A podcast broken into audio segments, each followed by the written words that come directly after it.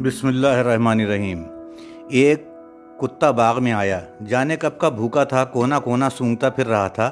کھانے کی کوئی چیز ڈھونڈتا پھر رہا تھا۔ باغ کی رکھوالی ایک غلام کی سپرد تھی۔ تھا تو وہ کالا بھجنگ حبشی، لیکن اس کا دل آئینے کی طرح شفاف تھا۔ ایمان نے اس کے جذبات اور بھی حیقل کر دیے تھے۔ اس نے دیکھا کہ کتا بھوکا ہے اور بہت بھوکا، تو خود بھی بے چین ہو گیا۔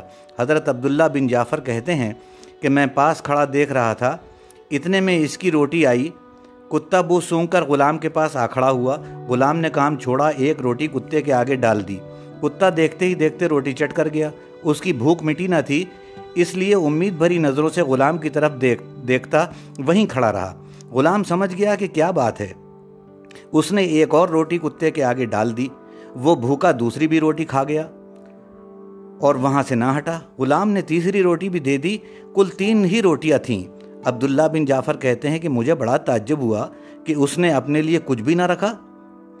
میں آہستہ سے اس کے پاس گیا اور اس سے پوچھا کہ تمہارے پاس روز کتنی روٹیاں آتی ہیں؟ جواب ملا تین۔ میں نے پوچھا، یہ بتاؤ کہ تم نے تینوں روٹیاں کیوں کتے کو دے دیں؟ غلام نے کہا کہ جناب، یہاں کوئی آبادی تو ہے نہیں۔ یہ کتا جانے کہاں سے آیا ہے؟ آپ میری بات اگر مان لیں تو یہاں کچھ بھی کھانے کو نہیں ہے۔ مجھے اچھا نہیں معلوم ہوتا کہ وہ بھوکا رہے اور میرے پاس سے مایوس جائے۔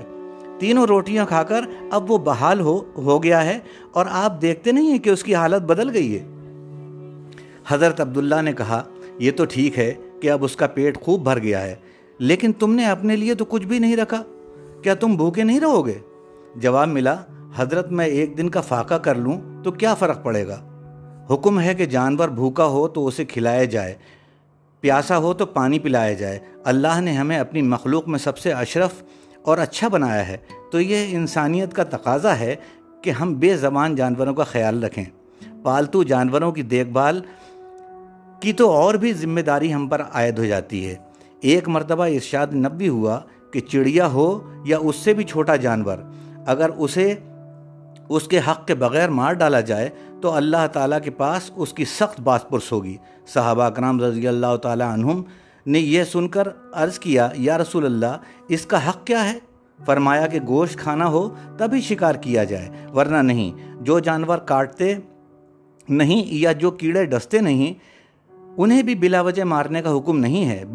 بالخصوص ہد ہد، شہد کی مکھی چونٹی کو مارنے سے اللہ کے رسول صلی اللہ تعالیٰ علیہ وسلم نے منع فرمایا ہے۔ عرب میں طریقہ تھا کہ کوئی مر جاتا تو اس کی سواری کا جانور اس کے قبر پر باندھ دیا جاتا اور وہ بیچارہ بھوک اور پیاس سے تڑپ تڑپ کر مر جاتا۔ بہت سخت بے رحمی ہے، اس کا عذاب ہوگا۔ صحیح بخاری میں ہے کہ زندہ جانور کے عذا کاٹنے والوں کو لانتی قرار دیا گیا ہے۔ عرب میں بعض لوگ دمبے کی چکتی کاٹ لیتے یا اونٹ کا کوہان کاٹ کر کھا لیتے، کھا جاتے تھے۔ جامع ترمیزی میں ہے، جانور کو باندھ کر نشانے بازی نہیں کی جا سکتی۔ اسلام نے جانوروں کے حقوق بھی مقرر کر دیے ہیں اور حکم دیا ہے کہ ان کے حقوق بھی ادا، حقوق بھی ادا کرو۔ اور ایسا نہیں کرتے، وہ انسانی حقوق کو ادا کرنے میں بھی لازماً کمزور ہوں گے۔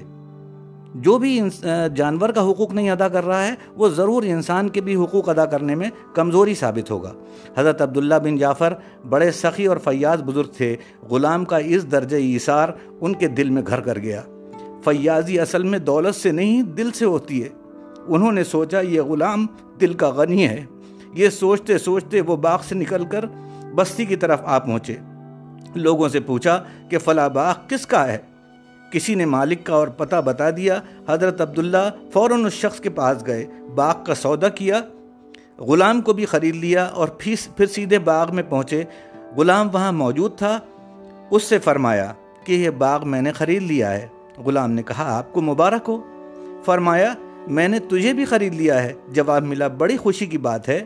آپ کی خدمت بھی دل و جان سے کروں گا۔ انہوں نے کہا، میں تجھے آزاد کرتا ہوں۔ جواب ملا اللہ کا شکر اور آپ کی عنایت۔ حضرت عبداللہ نے کہا، تو نے میری بات پوری تو سنی نہیں؟ میرے بھائی، حبشی غلام نے عرض کیا، فرمائیے میرے آقا، میں گرش بر آپ آواز آواز ہوں۔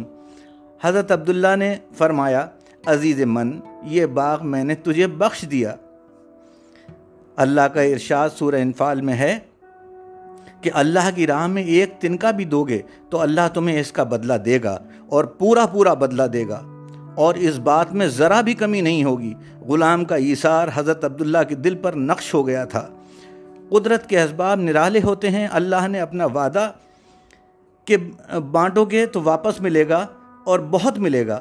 یوں پورا کیا کہ تین روٹیوں کے عوض غلام کو ایک باغ مل گیا، مگر غلام بھی اللہ والا تھا۔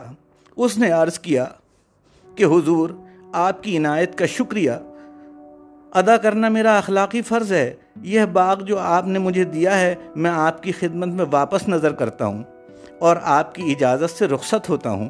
حضرت عبداللہ نے پوچھا، کیوں؟ جواب ملا، میرے عمل سے آپ کے دل میں میرے لیے بڑی عزت پیدا ہو گئی۔ یہ بات کہیں مجھ میں غرور نہ پیدا کر دے۔ اب میرا یہاں رہنا مناسب نہیں ہے۔ آپ نے مجھے آزاد کیا ہے، تو میں یہاں سے چلا جاتا ہوں۔ اللہ تعالیٰ آپ کو خوش رکھے. آمین. فی امان اللہ.